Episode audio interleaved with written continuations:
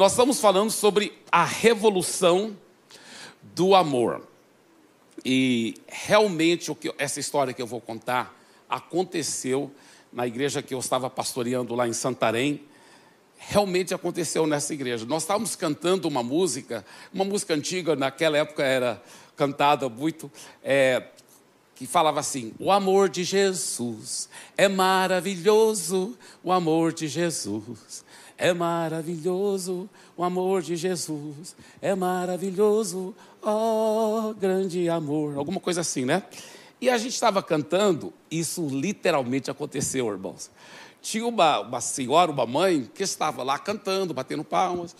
Só que o filho dela, não sei o que ele estava fazendo, né? Ele estava aqui, em pé também ao lado dela, e não sei o que ele estava fazendo. Ele estava agindo assim, de uma forma peralta, né, levada, e ela então cantando: o amor de Jesus. É... E dava cascudo. Literalmente, o amor de Jesus é maravilhoso, o amor de Jesus.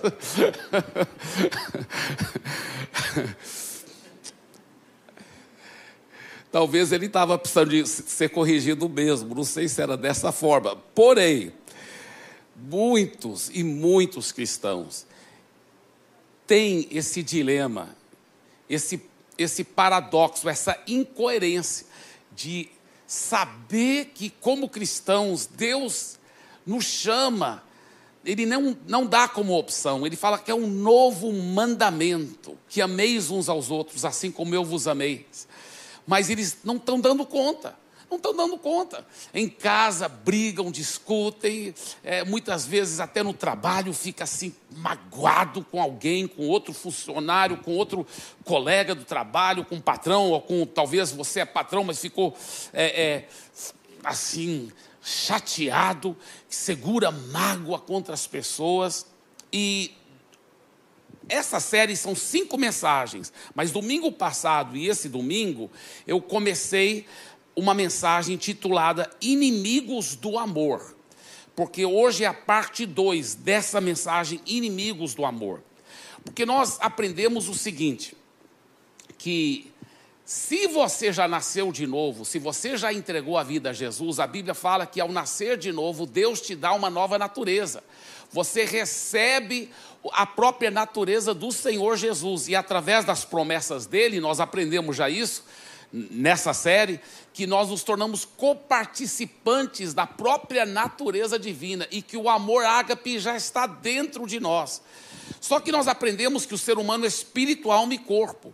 E o seu espírito, que é a parte mais profunda do seu ser, ele muitas vezes é enclausurado pela sua alma, né? A sua alma é a sua mente, as suas emoções e a sua vontade. Então, o que, que acontece?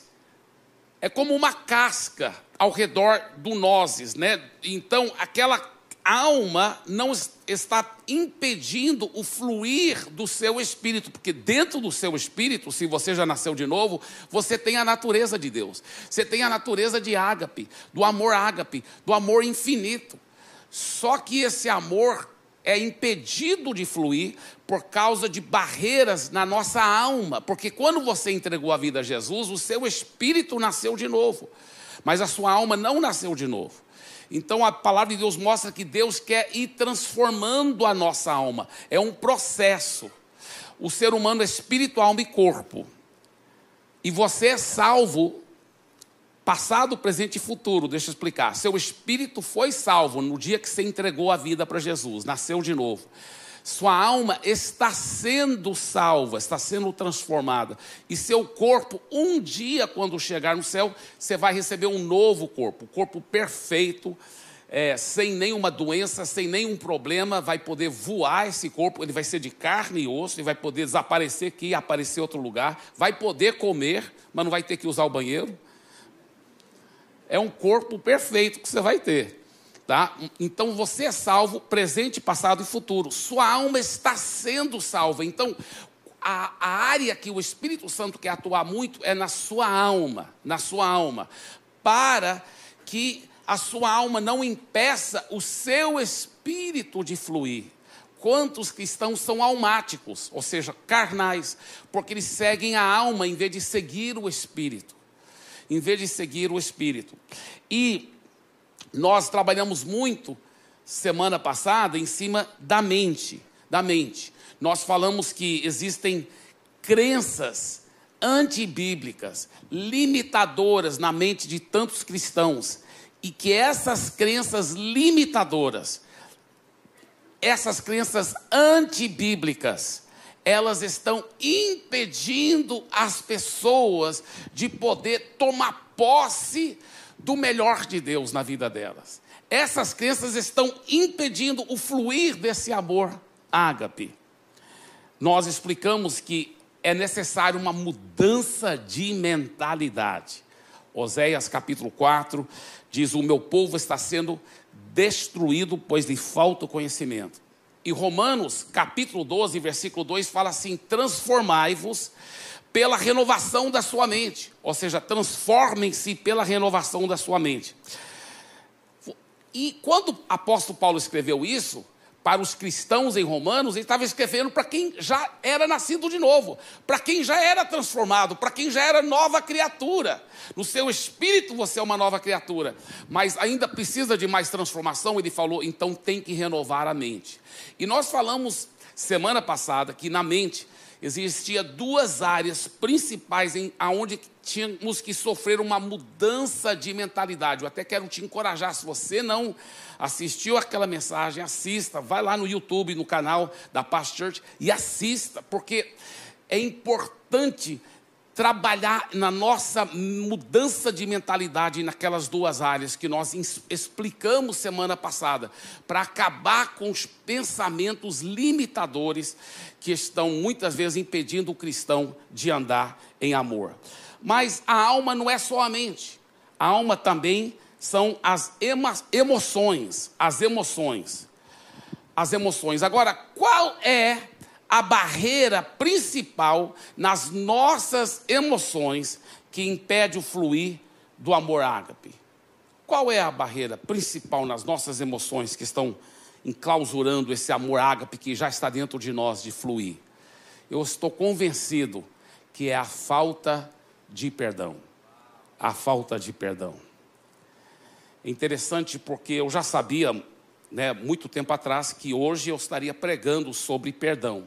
E eu nem me toquei, porque essa semana eu fui um exemplo errado nesta área, né? Nós, eu estava tirando alguns dias de férias, porque a, o, né, a minha filha Priscila está aqui com meu genro Israel e a minha netinha Eila. E nós então, quinta-feira agora, quinta-feira, fomos para a praia. Ah, maravilha, eu olhando com expectativa, vai ser tão bom. E eu já tinha pesquisado uma praia muito legal que o meu precioso amigo Fábio tinha me indicado, uma, Fábio, muito, um, um, uma praia muito legal. E lá na praia, eu já tinha visto pela internet, tinha um restaurante muito legal que ficava na praia mesmo. E eu, uau, nós vamos almoçar lá e depois a gente vai tomar banho na praia. E realmente foi o que deu certo, bem na praia, bem no local, lindo. Almoçamos lá vendo as, as ondas e tudo, a areia branca. E depois nós fomos tomar banho. Então a minha esposa falou, ah, eu fico com a Eila, né, um, um, um pouco. E aí a minha filha falou, tá mãe, mas depois eu volto para cuidar dela, tudo bem. E aí eu fui com o Israel e a Priscila e fomos pulando nas ondas e, e nadando e, e brincando. E brincamos muito, muito, muito. Até ao ponto de eu voltar, colocar mais protetor solar e voltar. E brincar, e brincar. E aí, mas eu olhando com expectativa, porque de vez em quando eu via o Israel e a Priscila se beijando, se abraçando. E eu pensando, ah, mas daqui um pouco a minha esposa vai vai estar com o maiô dela aqui. A gente vai estar fazendo a mesma coisa. E eu olhando com expectativa. Ah, daqui um pouco minha esposa, amém, aleluia. E tal. Aí depois de muito tempo, eu já, para mim, eu já tinha tomado banho suficiente, nadado o suficiente. Finalmente a minha filha falou, ah, eu vou lá então ficar com, com a Eila, né, com a minha netinha, para a, a mamãe poder vir. Eu falei, ah, legal, vai mesmo. E eu esperando, com expectativa, aí esperando, esperando, esperando. Finalmente minha filha chegou e falou assim, não, ela falou que ela, ela realmente prefere que a gente fique aqui e tudo, que ela está bem lá, que ela... Aí eu, não, não é possível. E eu olhando com tanta expectativa, né, irmãos? poxa, abraçar minha esposa lá de maiô, enfim, aquela coisa toda. Aí eu, poxa, aí eu, não, não é possível. Aí eu fui lá, falei, deixa eu dar lá com ela. Eu falei, amor e tudo, você não vem. E, e ela falou, não, amor, eu, eu realmente prefiro ficar com a Eila aqui, podem ir e tudo. Eu, eu, podem... eu falei, não, amor, poxa, amor, vamos, amor. Ela falou, não, mas é porque eu quero ficar aqui com a minha netinha. Eu falei, poxa, você está amando uma netinha mais do que eu, pô, e tal. E, e aí, quando ela viu que eu estava talvez um pouco triste, aí ela falou assim, não, então, é, é, é, então eu vou. Eu falei, não, agora eu já estou me enxugando, eu já estava até me enxugando e para ficar mesmo lá e tal, porque eu já tinha até voltado, falado para Priscila e Israel que eu ia já entrar é, e... e e me enxugar e tal. Aí eu estava amargurado por dentro. Interessante, porque por fora eu estava assim, claro que está perdoado. Eu até falei para ela, não, está perdoada, está tudo bem, tudo bem. Mas por dentro eu fiquei um pouco amargurado. Amargurado. Aí eu notei que as, eu não estava talvez tratando ela tão bem. Aí eu me policiava, não, tem que tratar ela bem, para ela não notar que eu estou amargurado. Só que eu também não queria admitir que eu estava amargurado. Mas eu estava um pouco chateado. Pô, a gente vem para a praia e minha esposa... né? Eu queria tanto curtir minha esposa e tal. E, e eu fiquei com aquilo, mas eu... não, ela está perdoada, está tudo bem, está tudo bem. Mas lá no fundo eu estava chateado com ela, amargurado. E é interessante que a palavra de Deus fala justamente para nós, viu, maridos? Né, sobre essa amargura, amargura, porque o que é amargura? Amargura é falta de perdão, amargura é falta de perdão. Às vezes a gente pensa que falta de perdão é só aquela coisa grande que a gente fica segurando, eu não perdoo nunca mais, aquela... não, eu já estava decidido, sempre eu perdoo todo mundo, eu amo todo mundo, eu já estava decidido nunca mais ter falta de perdão. Só que essas amargurazinhas, que a gente às vezes segura no dia a dia, também impede a graça de Deus de fluir na nossa vida. E nós temos que ter cuidado. Olha o que diz Colossenses capítulo três, versículo dezenove. Maridos, que cada um de vocês ame a sua esposa e não a trate com amargura. Então, depois que nós já estávamos aqui na cidade, eu falei, quando já estava nós dois, eu falei, amor, quero falar com você. Ela falou, tudo bem, então. Aí ela já sentiu, o que, que eu fiz? Falei, não, amor, eu, eu quero, assim, falar para você, eu, eu peço até perdão, mas eu fiquei bem, assim, triste com você. Porque eu estava olhando com tanta expectativa, a gente nadar junto, abraçar junto, você está de maiô lá nas ondas e, e tal. E ela falou, amor, eu, eu quero, eu, eu que peço perdão, amor, porque eu nunca imaginava que era isso que você estava querendo. Eu pensei que você estava insistindo para eu ir para a praia, pensando em mim, né? Só em pensar em mim. Pra eu, e e para mim, talvez não era... É, tá, eu ia curtir bem as ondas e tudo, mas eu, eu não, para mim não era tão...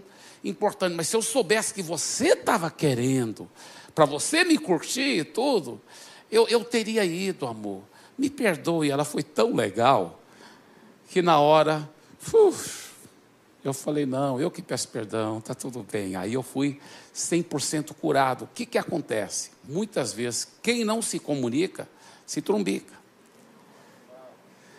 Você tem que conversar, você tem que bater um papo, você tem que dialogar, você tem que se expressar.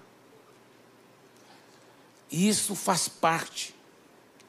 Isso faz parte do nosso primeiro grande ponto dessa mensagem. O poder do perdão. O poder do perdão.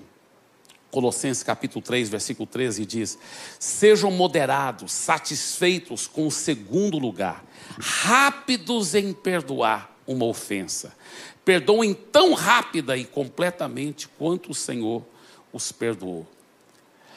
Meu pai dizia assim: o verdadeiro cristão é aquela pessoa que foi perdoada por Deus e vive perdoando o próximo. Ao aconselhar casais, eu e minha esposa temos tido a oportunidade de aconselhar, né, talvez até centenas ou mais é, de casais, muitos e muitos casais. É muito difícil encontrar alguém que reconhece que ele mesmo é o problema. Sempre é o outro, sempre é o outro. O que, que é isso? Isso é egoísmo. Você sabia que o contrário de amor ágape não é ódio? O contrário de amor ágape é egoísmo. O contrário de amor ágape é egoísmo. Não tente, viu, irmão, irmã, você que é casado, ou você que é filho com seu pai, com sua mãe, pai, mãe com, com seu filho, não tente mudar o seu próximo. Não tente mudar o seu cônjuge.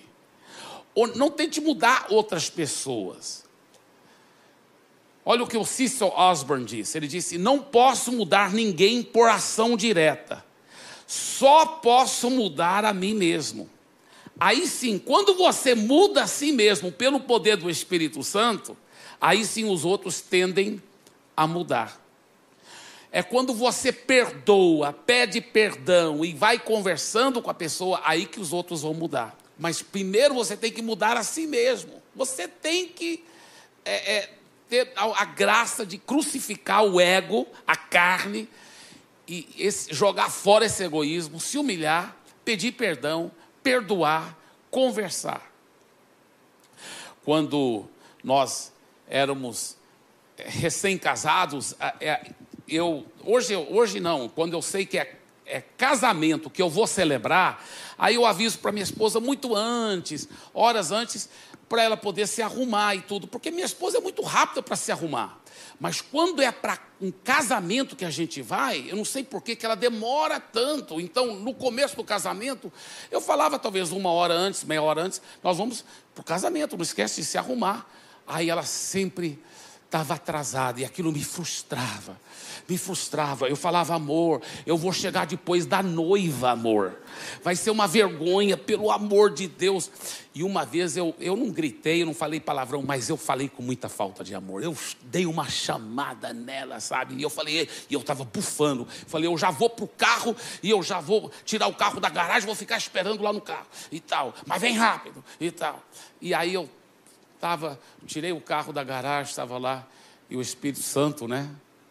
O Espírito Santo não, não deixa a gente em paz nesses momentos, se você for cristão de verdade. A não ser que sua consciência está tão cauterizada que você acha que você não fez nada errado. Tem gente que é tão, tão insensível à voz do Espírito Santo. Não, não fiz nada errado. Como, cara? Você deu patada em todo mundo. Mas o Espírito Santo veio falar comigo. Falou, você não falou com amor com sua esposa. Mas pai, ela... Ele falou, não é assim que você vai ajudá-la. Ele falou, e eu sabia que eu tinha que pedir perdão. Falei, tá bem, me perdoe, Senhor, me perdoe não ter agido com mais amor com minha esposa. E quando ela chegar aqui, eu peço, eu vou pedir perdão. Quando ela foi entrando no carro, eu peguei no braço dela. Falei, amor, me perdoe que eu não agi com tanto amor. Ela falou, não, amor, eu que peço, eu que peço perdão. Porque eu demorei tanto. Não, mas eu peço perdão porque eu não falei com tanto. Não, mas eu que peço perdão, eu que peço. É tão gostoso isso. É tão lindo. Por que que mais famílias não estão experimentando isso? Por causa do egoísmo. Tem que crucificar esse egoísmo. Crucificar. Você sabia que mágoas e falta de perdão geram enfermidades? Em Marcos onze, vinte e quatro a vinte e cinco, no grande versículo sobre fé, sobre pedir em fé. Olha o próximo versículo. Jesus diz, por isso digo a vocês que tudo o que pedirem em oração, creiam que já o receberam, e assim será com vocês. E, quando estiverem orando, se tiverem alguma coisa contra alguém, perdoem, para que o Pai de vocês que está nos céus perdoe as ofensas de vocês. Em outras palavras, muitos têm aplicado fé, têm orado e crido que naquele momento já receberam e ficam agradecendo a Deus, mas ainda assim mesmo não recebem o milagre. Sabe por quê? Falta de perdão. a falta de perdão dentro de você está impedindo a sua fé de fluir. A Bíblia fala que a, a, a fé atua pelo amor. E essa falta de... A pessoa pode até aprender todos os princípios de fé, mas mesmo assim não vai ver resultados na vida dela. Por falta de perdão. Por falta de perdão.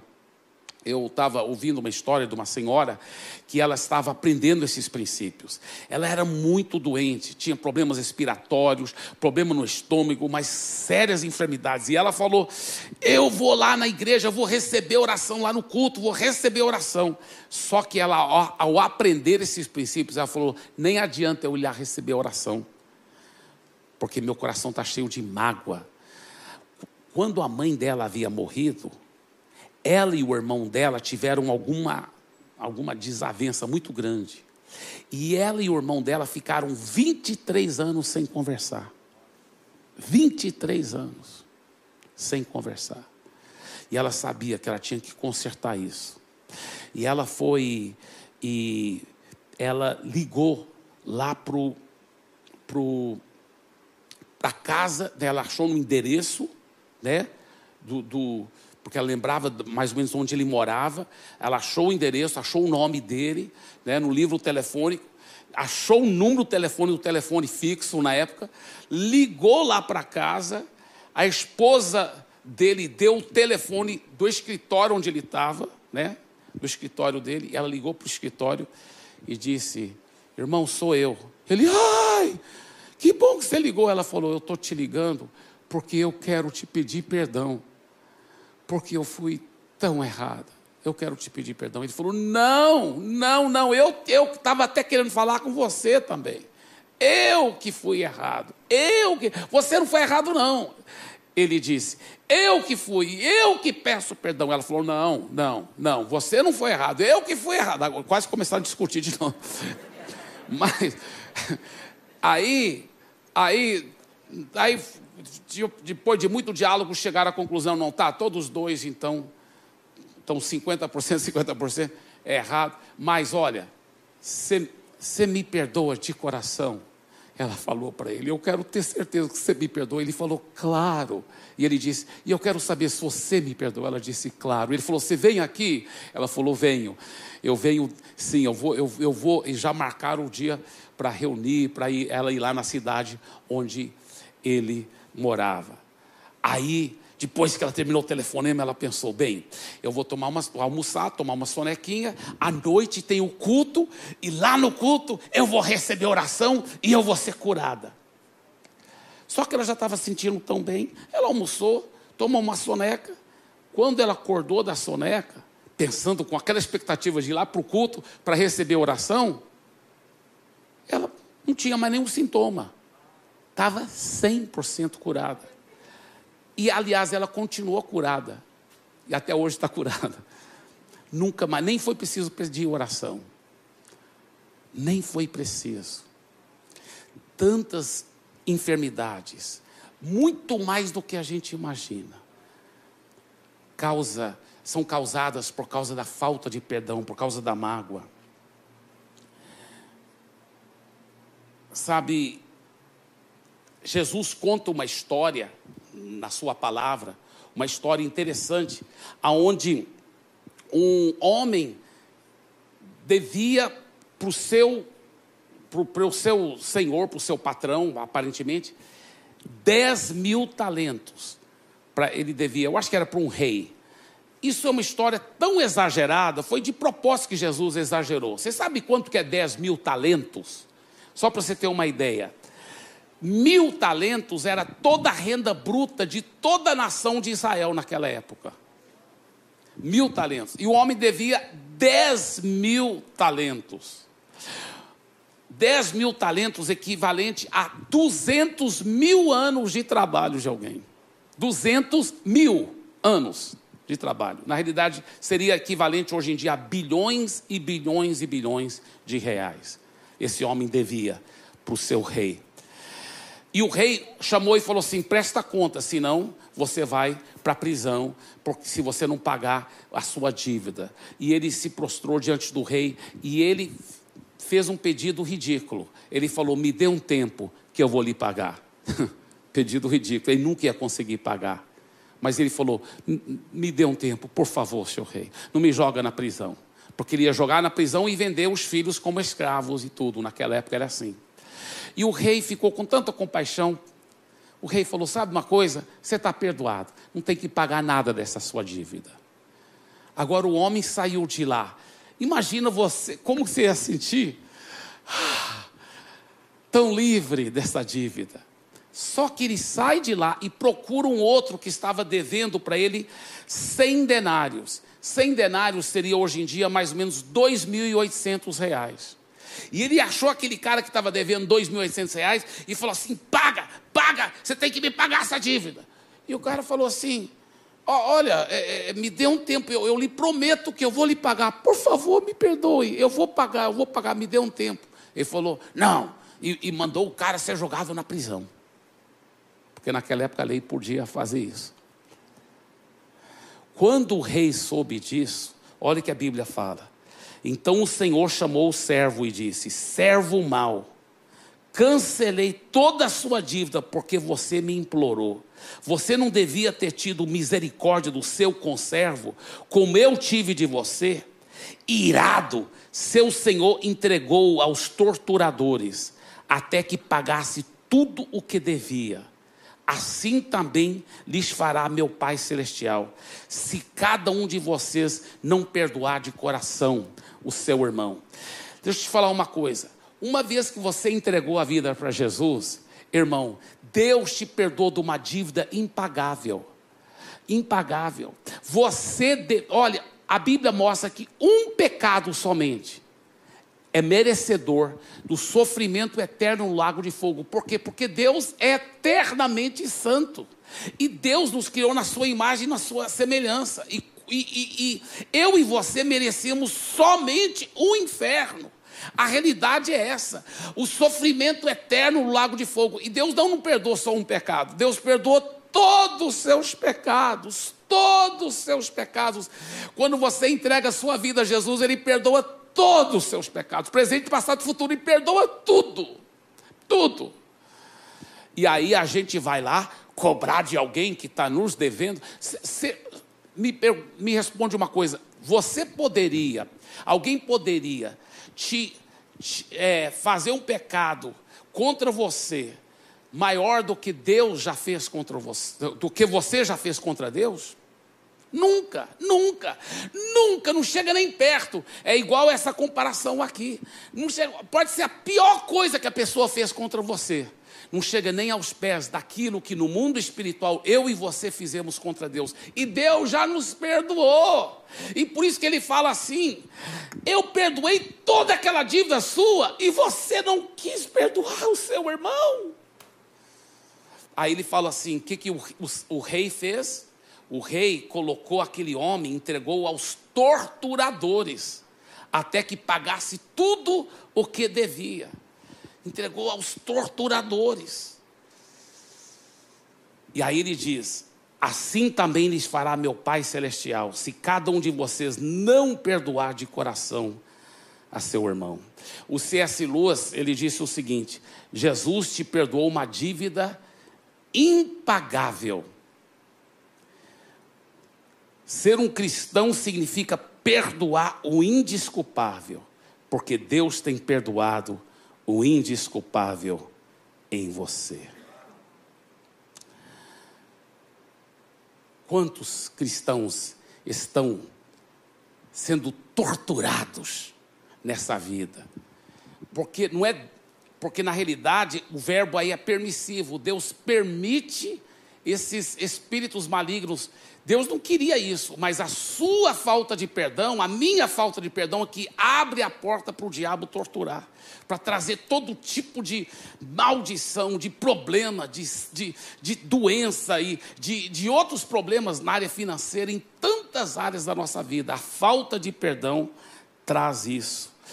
Agora, é porque Deus te ama tanto que Ele faz até uma ordem, é um mandamento para perdoar uns aos outros. Deus te ama tanto, Ele não quer os torturadores na sua vida.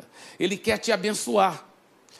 E quando você libera o perdão, Deus te retribui em dobro, a palavra de Deus diz, lá em Isaías. Deus te dá em dobro das bênçãos que você tem, quando se libera perdão. Uau! Já pensou nisso? Deus te dá o dobro das bênçãos? A Bíblia que fala isso é em Isaías. Que coisa poderosa. Viu, irmã, você, talvez seu marido, estava te traindo, traindo, traindo, traindo, finalmente te deixou e está agora, né, te divorciou e casou com outra mulher. Deus vai te dar o dobro, não vai te dar dois maridos, não. Mas ele vai te dar o dobro em, em alegria, em amor. Vai te dar o dobro de um, um marido, o dobro em, em, em bondade, em, em, em gentileza, em carinho. O dobro é, vai ser bonito em dobro, rico em dobro. Enfim, Deus quer te dar o dobro. Deus quer te dar muito mais do que você imagina. Quando você libera perdão, não segure mágoa. Não fique segurando mágoa do seu ex-marido. Não fique segurando. Perdoe de coração. Libere perdão. Libere perdão. Agora, o que não é perdão? Primeiro, antes de falar o que é perdão, vamos entender o que não é perdão. Primeira coisa, perdão não é uma abertura condicional. Tá? Eu já vi muitos falarem isso. Não, eu perdoo. Se ele prometer mudar, eu vou, eu vou perdoar. Se ele prometer mudar, eu vou perdoar. Isso não é perdão. Isso não é perdão. Se ele arrepender e vir me pedir perdão, eu perdoo. Mas se não, eu não perdoo. Isso não é perdão. Isso não é perdão. Perdão não é uma abertura condicional. Perdão também não é desculpar o erro. Eu já vi muitas pessoas falar assim, não, me desculpa, me desculpa. Isso não é pedir perdão de verdade. Ou não, ou, e você falar, eu já vi outras pessoas falar assim, eu lembro, eu falando com uma pessoa, falei assim, mas perdoe, perdoe aquela pessoa do fundo do seu coração, você perdoa? Ele falou, não, só Deus que pode perdoar. Eu desculpo ele, eu desculpo, só Deus que pode perdoar. Que, não sei aonde inventaram isso, porque na Bíblia não está. O Deus que fala, perdoai-vos uns aos outros, assim como eu vos perdoei. Então esse negócio de falar que só Deus pode perdoar, eu desculpo, isso aí é, é desculpa esfarrapada para quem não está querendo perdoar. Perdão também não é ignorar o incidente. Fazer de conta, não, fazer de conta que não aconteceu. Aí fica lá só fomentando, fomentando. Criando veneno cada vez mais forte dentro de você, porque você faz de conta, ignorou a coisa, mas não tratou a coisa. Você viu que até uma coisinha simples, bobinha, lá da praia, mas eu não deixei passar.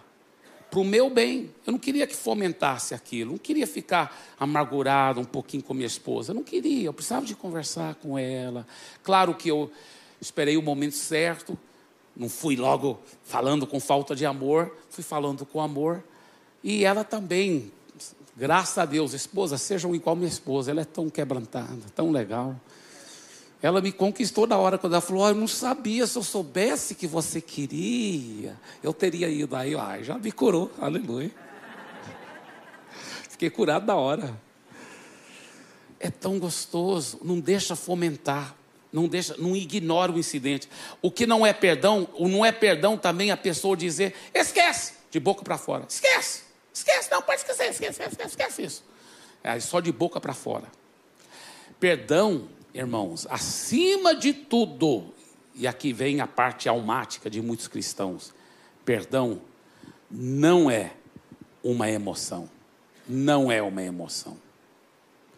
Porque se for uma emoção, aí até eu entendo, porque muitos falam assim, eu não consigo perdoar. Sabe por que não consegue perdoar? Porque você está achando que perdão é uma emoção.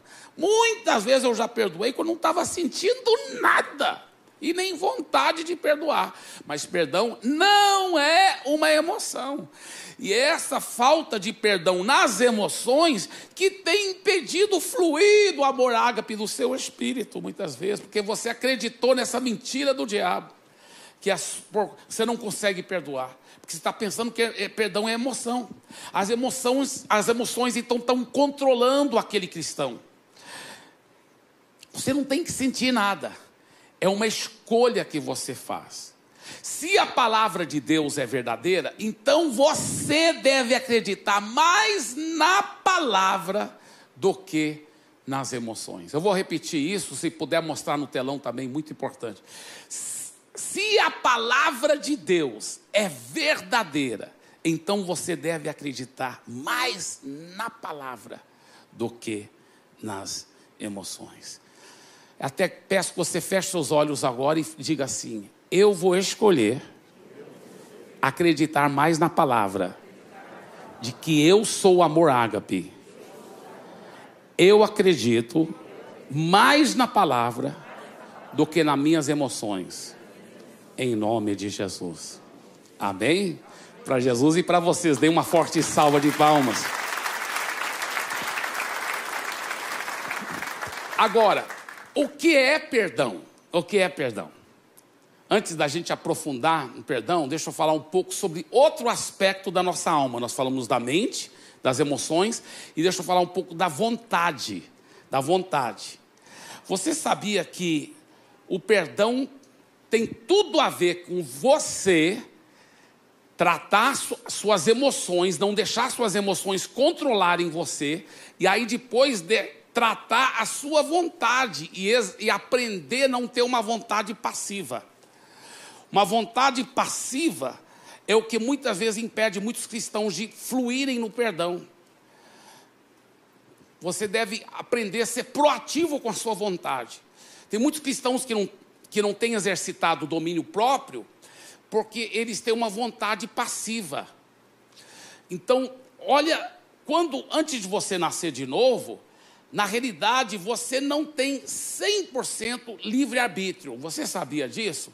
Você tem livre-arbítrio suficiente para ouvir a palavra e para receber Jesus. Isso tem. Mas em, em, em todas as áreas da vida não tem cem por cento livre-arbítrio, porque olha o que a Bíblia diz em João oito, trinta e quatro. Quem peca é escravo do pecado.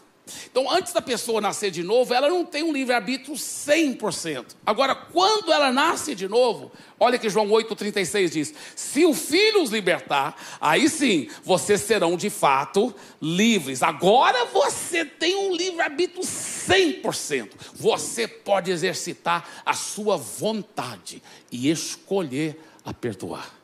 É escolher a perdoar. Se você já nasceu de novo, você tem essa, essa liberdade cem por cento.